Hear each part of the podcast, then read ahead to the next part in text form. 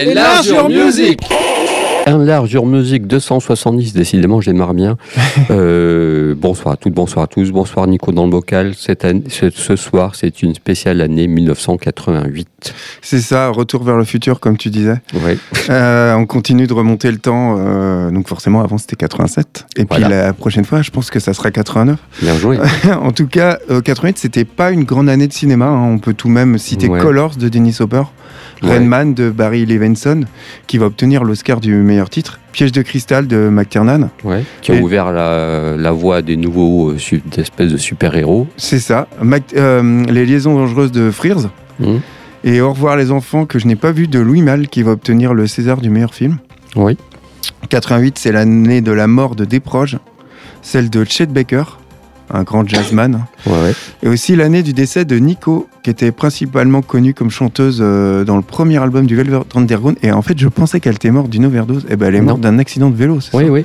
Et pour l'anecdote, pour en venir à la semaine dernière, elle, buvait, elle, bu- elle croisait euh, les membres de, de New Order qui étaient sur un marché dans le sud de la France. Elle s'est arrêtée pour boire un verre avec eux, qui n'étaient pas alcoolisés. Elle est repartie, elle est tombée dans un fossé euh, en vélo. Mince, Voilà, c'est mon moyen de locomotion principal, Ouais. le vélo, du coup j'ai les boules. Euh, bref, on commence euh, l'année 88, alors pff, ça a été galère. Je vais commencer avec Green River, donc Green River, groupe de rock indé euh, originaire de Seattle, qui fut actif 83 à 88, qui a eu une influence notable sur les débuts du son de Seattle qu'on va appeler euh, grunge. Ouais. La scène musicale de Seattle, c'était à l'époque un regroupement de potes qui avaient des aspirations musicales similaires, qui étaient issus de groupes punk ou hardcore du coin. Ils oscillaient entre petits boulots minables, galères diverses. C'était des musiciens qui partageaient beaucoup de temps ensemble et c'est dans un magasin de disques où travaillait Mark Arm qu'il a fait la connaissance du bassiste Jeff Hammond qui va lui proposer de faire de la musique. Très vite, Green River sort du lot et commence à, faire, à se faire une réputation au prix de concerts épiques où se mélangeait un peu toute la violence et, euh, une sorte d'humour dans un magma de guitare distordue et bien rageuse.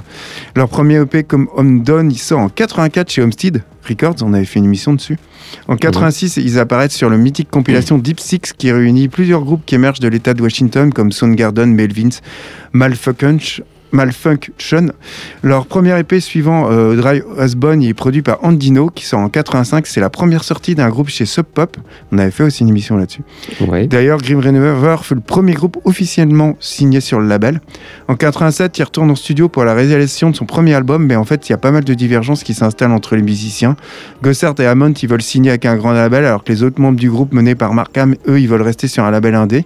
Ils n'arrivent pas à se mettre d'accord. Grim River se sépare après la sortie de leur premier album Rehab Doll en 88.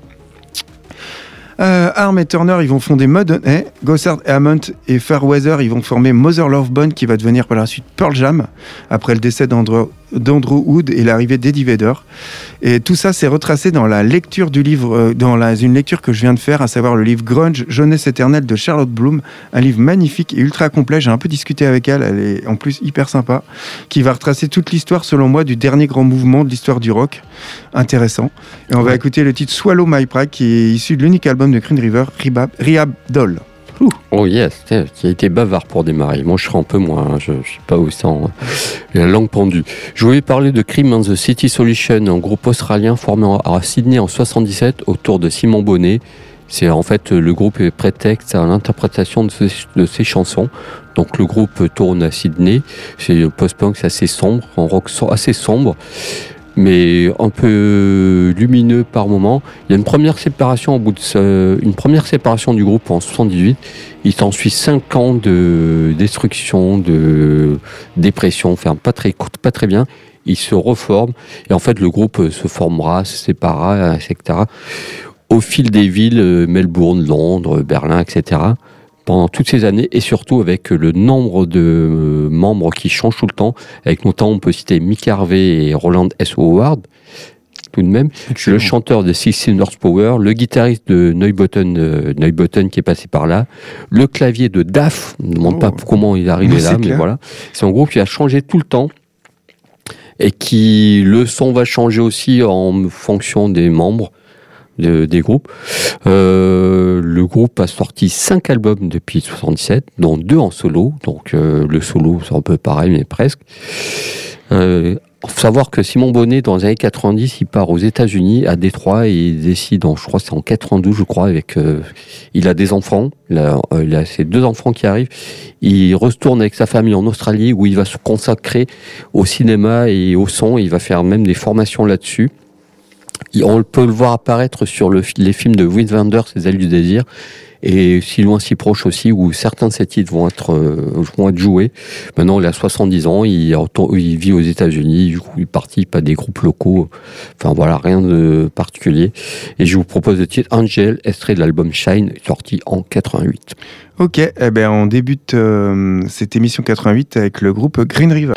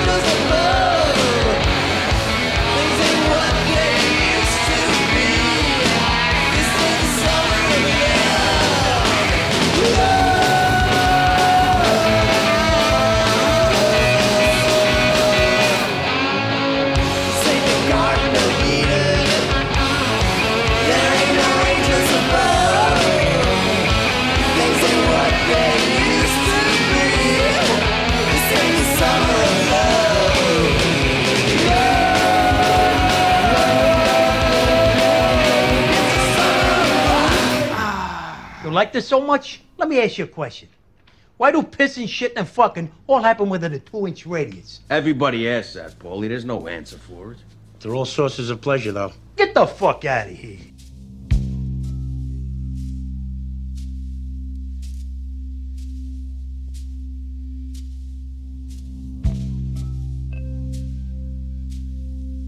Evening falls, infants' hearts beat.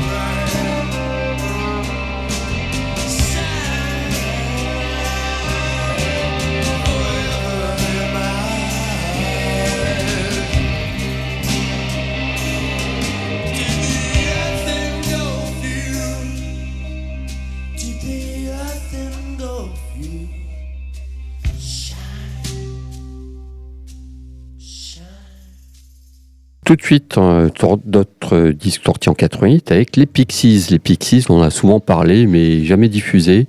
Et c'est un groupe qui est, que j'ai tellement écouté que c'est qu'on écoute des groupes, des fois on a une overdose, on ne peut plus les sentir.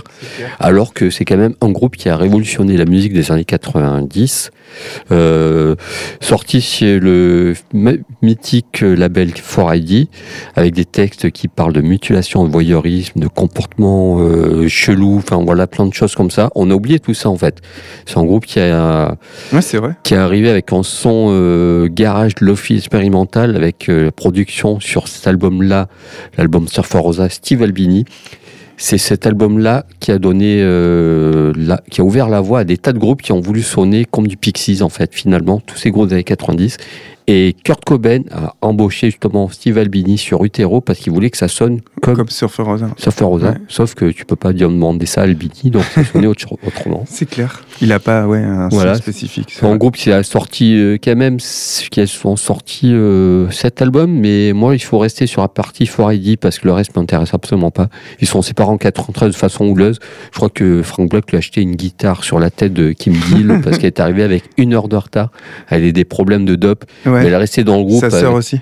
ils discutaient par voie d'avocat. Enfin, c'était pas, pas très cool, la fin. Mais n'empêche, c'est quand même un grand groupe qui a révolutionné la musique. Il faut savoir que MTV était totalement absent de, des Pixies parce que Frank Black ne voulait pas jouer en playback. Et pour faire un clip, il faut jouer en playback. Donc, lui, il avait une aversion pour les clips. Donc, MTV euh, les calculait pas trop. Leurs clips, en fait, étaient juste des extraits de concerts parce que le label n'avait pas l'étude non plus pour, euh, voilà, pour les faire jouer. Et une autre anecdote, ils ont voulu jouer sur, en sur une émission télé. Et on leur a dit, mais c'est que les, les musiciens qui ont sorti des clips qui peuvent venir jouer. Donc ils ont fait un bricolage euh, sur un clip où ils couraient au ralenti dans une carrière juste avant l'émission, mais ça n'a pas marché. Donc ils ont dit, l'émission leur a dit, bon, au revoir. Et une dernière anecdote, Tom York de Radiohead a refusé que le groupe joue avant eux au festival Coachella parce que euh, pour euh, Radiohead, les Pixies euh, qui jouent en première partie, c'était pas possible, c'était du grand n'importe quoi. Pour ces anecdotes, il y en a des tas qu'on peut trouver sur le net et je vous propose le titre, qu'est-ce qu'on va écouter comme titre? River Infrat, extrait de l'album Surfer Rosa, pour illustrer tout ça, j'en perds mes mots. Ouais, on enchaînera avec Payad, un projet parallèle éphémère de Jurgensen de Ministry Lard Revolting Cox et de Ian McKay, fondateur de Discord Records et ancien chanteur Ministry, euh, aidé par Paul Barker aussi de Ministry et Eric Spicer de Naked Dragon.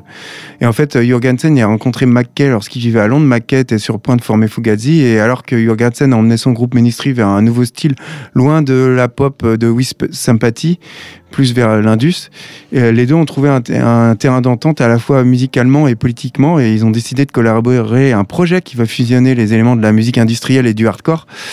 Une rencontre qui est quand même improbable quand on connaît la version envers les drogues de McKay et euh, il a notamment écrit un morceau straight euh, sur le straight avec Minor Street et au contraire Jurgensen qui aime beaucoup les drogues. Ouais.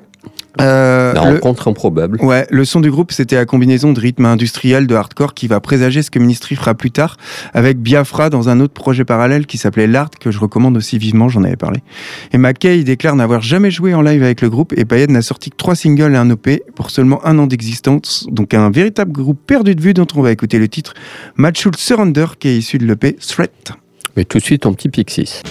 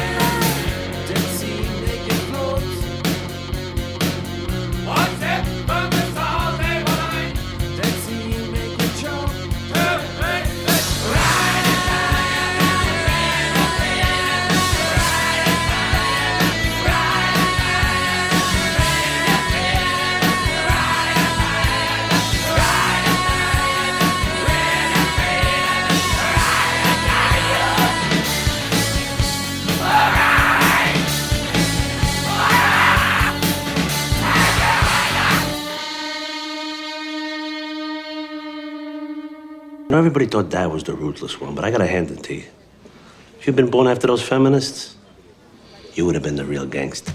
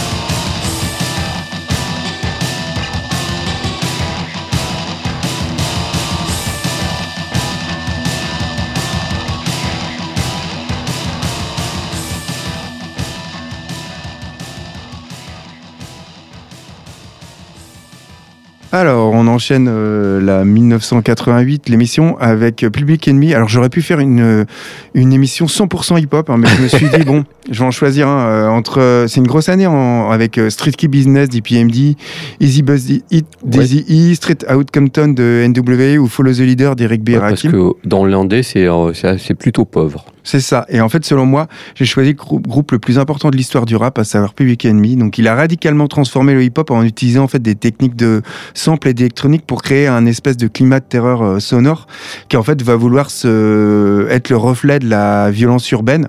Et en fait, c'est un apport qu'en plus de révolutionner le rap, il a influencé le rock avant-gardiste. hein.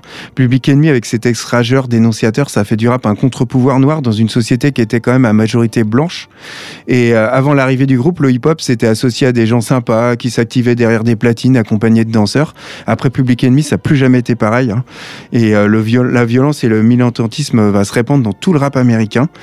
Avec la sortie de leur deuxième album en 88, It Take a Nation of Millions to Hold Us Back. Quel Et morceau. Public Enemy, Quel ouais, il- morceau. il, va devenir un- une immense euh, reconnaissance critique. Les textes en particulier va devenir de véritables classiques.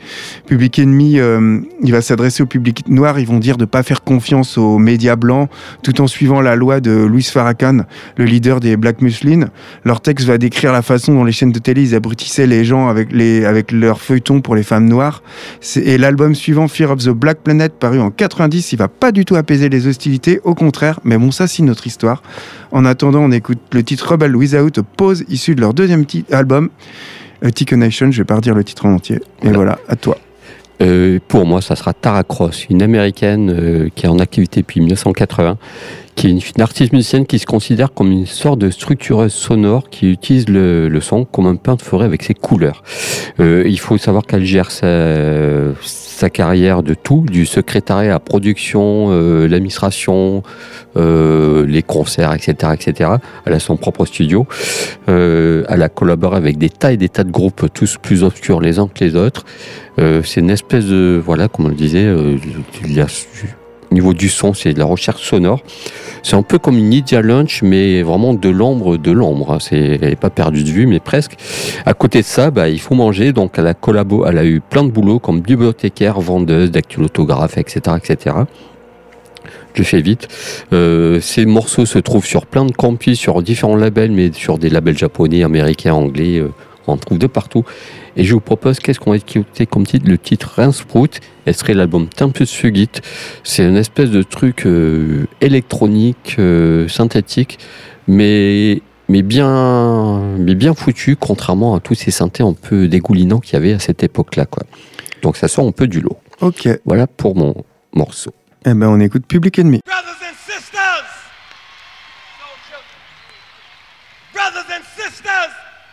Don't know what this world is coming to.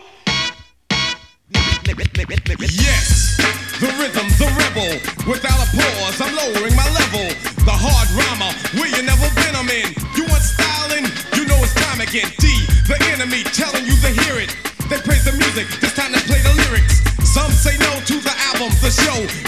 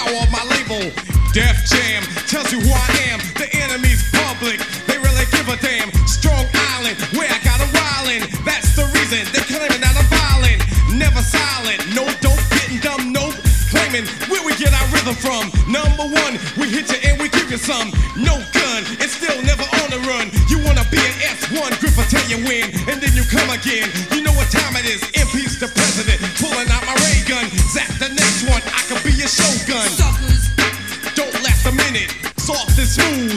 I ain't with it. hardcore. Raw bone like a razor. I'm like a laser. I just won't phase ya. Old enough to raise ya. So this will phase ya. Get it right, to. Voice my opinion with volume.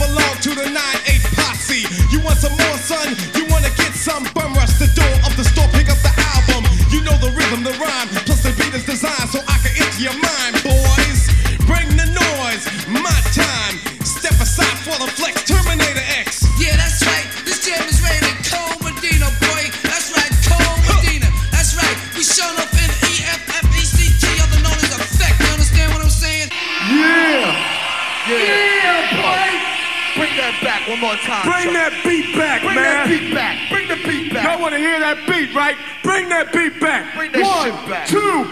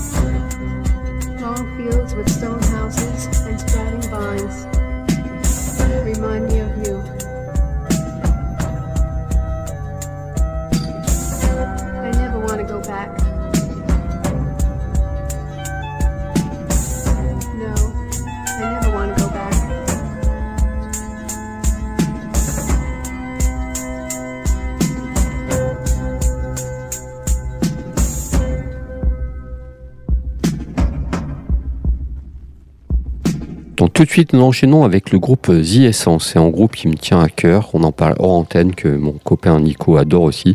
C'est un groupe qui vient des Pays-Bas. C'est de la Cold Wave, euh, New Wave, euh, Dark Wave, formé en 84, auteur de cet album. Euh, alors en fait, le groupe a signé un contrat avec Maison Disque après un an de tournée intensive, succès en Allemagne et aux Pays-Bas. En deuxième album arrive très vite, qui va être même dans le top 10 espagnol, pour dire quoi. La en arrivera un peu plus tard. Et donc voilà, c'est un groupe qui, parcourra l'Europe euh, en tous les sens avec des concerts. Ils, auront une, une base de fans solide en Europe, mais dans toute l'Europe, en France aussi, sans avoir non plus trop de lumière ni de succès. Euh, sa voix ressemble un peu à celle de, de Robert Smith, et bizarrement, mais c'est juste un petit peu un petit ressenti. Ouais, c'est vrai. Et puis, ils ont même réussi à s'implanter aux États-Unis, au Japon, ce qui est très très rare dans cette musique, surtout aux États-Unis. Voilà, un dernier album sorti en 86 avec une compilation, et depuis le groupe reste silencieux. Quelques dates de temps en temps en Allemagne aux Pays-Bas uniquement, mais très très rare. Et avec un album qui doit sortir depuis, et puis aux dernières nouvelles, il serait toujours dessus depuis 10 ans. Mais je sais pas du tout ce que ça peut donner. En attendant, je vous propose le titre Burn in Heaven, extrait de l'album Ecstasy, c'est leur troisième album pour moi un des mieux. Le premier était plus, le précédent était plutôt new wave. Après, ils sortiront un album qui est presque expérimental, mais qui marchera moins. En tout cas, c'est un disque, un groupe euh, important pour moi et un disque essentiel dans ma collection. Et un groupe méconnu. Tout à fait. Euh, on enchaînera avec un autre groupe très méconnu, à savoir Roy- Royal Trucks. C'était un groupe de rock indé originaire Washington. Il est formé en 87 par Neil Agarty et Jennifer Erema. Euh, adolescent, euh, Agarty il rejoint Pussy Galore, un groupe culte de garage punk qui est mené par euh, John Spencer. Bien qu'il ait acquis une notoriété pour son travail avec Pussy Galore, en fait, Agarty considérait cela comme un emploi. Il avait l'intention de poursuivre sa propre vision artistique, ce qu'il va le faire avec sa petite amie, à savoir Jennifer Erema. Quel personnage, elle Ouais. voilà. Et Elle est très agitée. Ils vont fonder euh, Royal Trucks. Donc, leur premier album éponyme, ils sont en 88, suivi de trois autres albums chez Drag City. Et en 91, grâce au succès de Nirvana, Nirvana, Trucks il signe un contrat de plus d'un million de dollars avec Virgin. Le label il considérait que c'était un moyen de gagner en crédibilité auprès d'autres groupes indés plus prometteurs qui aspiraient en fait à- grâce à Royal Trucks à attirer euh, des signatures. Une partie de l'argent va être consacré à l'achat d'une maison qu'ils vont convertir en studio et l'autre où le groupe va s'enregistrer lui-même et le reste de l'avance bah, ils vont l'utiliser en achat d'héroïne, Ouais. une drogue qu'ils aimaient beaucoup et donc ils avaient l'habitude d'abuser. En 2001, le groupe se sépare, ce qui entraîne le- le- la fin du groupe.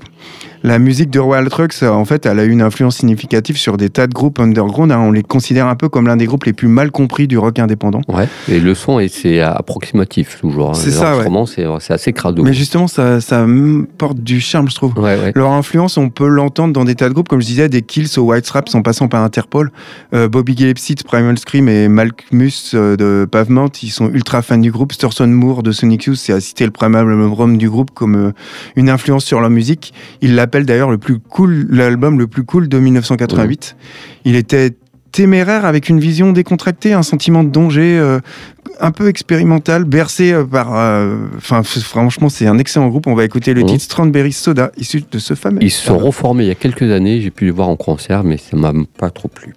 Voilà. Et tout de suite, The Essence.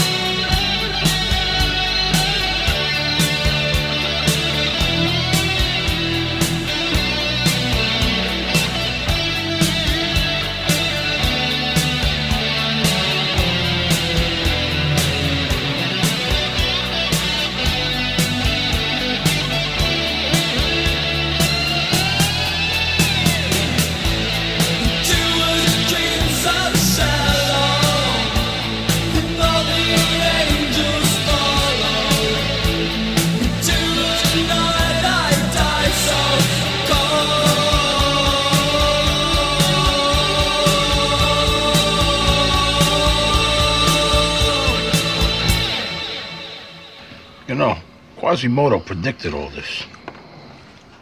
Who did what? All these problems, the Middle East, the end of the world. Nostradamus. Quasimodo's the hunchback of Notre Dame. All right. Notre Dame.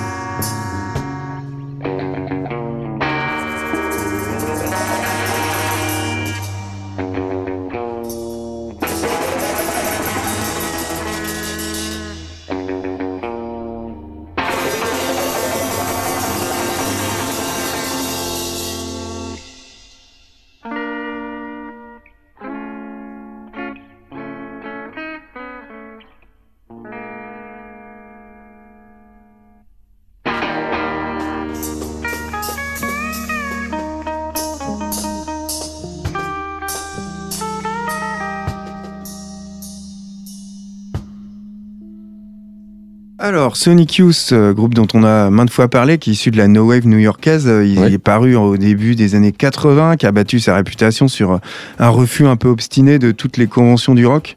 Son style vient du rock progressif allemand, on va dire psychédélique, répétitif, Cannes hein, et compagnie. Mais euh, il vient aussi du hardcore et du grunge, un style caractérisé par, on va dire, des guitares bruyantes, trafiquées, tout en, en gardant, en n'excluant pas les mélodies. Un groupe qui a une influence indéniable sur le rock indé des années 90, de Nirvana à- aux Breeders. Tu parlais de, des Ouais, Pixies avant. En 86, avec l'arrivée de Shelley à la batterie, Sonic Youth, ils signent chez STT, le label de Greg Green dont on a fait une émission. Ils vont sortir Evol en 86, puis Sister en 87. Et là, Sonic Youth, il s'oriente vers une écriture plus classique qui présente des compos aux structures et aux mélodies euh, suffisamment discernables pour être désignés comme des chansons. hein. Avant, c'était plus euh, expérimental. Et le groupe va pas perdre pour autant euh, son mordant, son intensité. En témoigne un double album des Dream Nation qui sort en 88. Un album touffu qui allie les compositions étirées, fracassées, mais aussi mélodieuses. La pochette de l'album, elle est devenue motique. hein. elle reproduit le tableau de Kertzé, la bougie, là. Ouais, Euh, du peintre allemand euh, Gerhard Richards.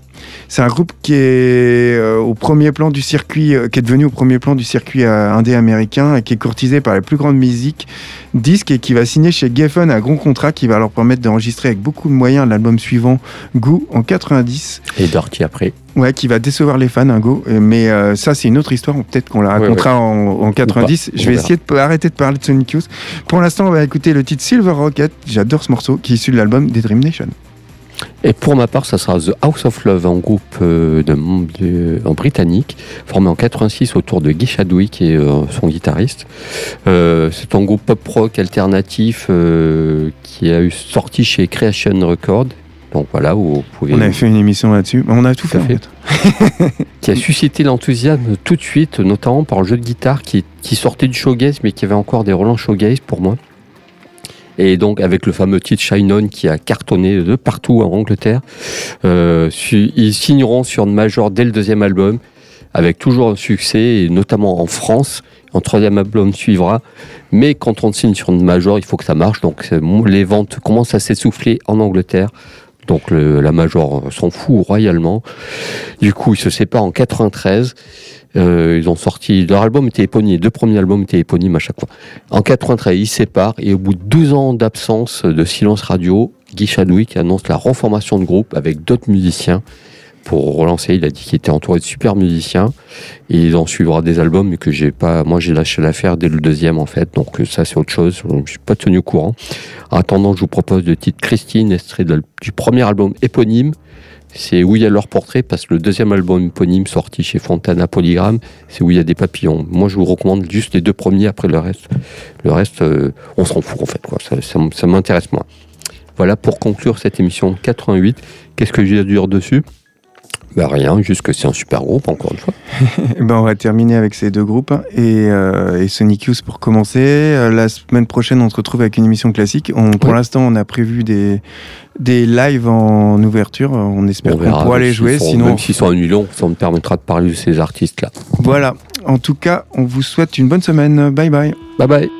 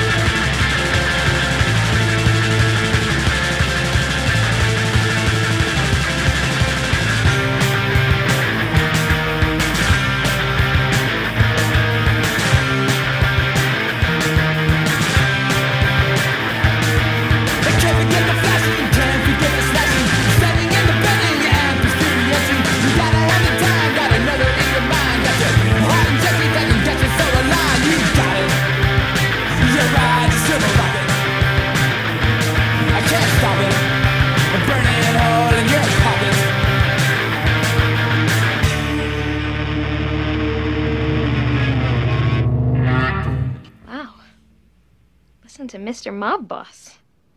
What did you call me?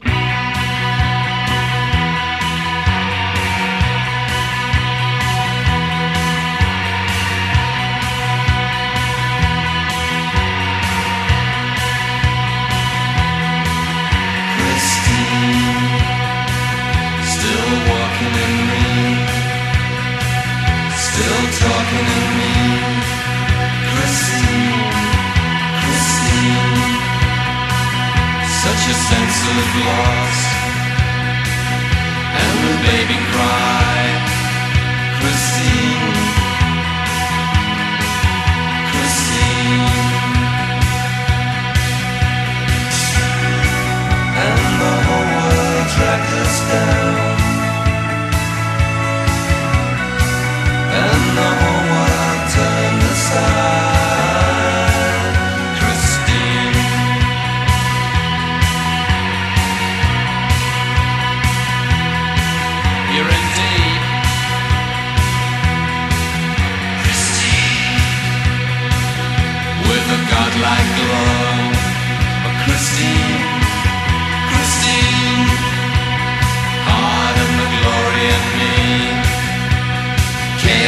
wanna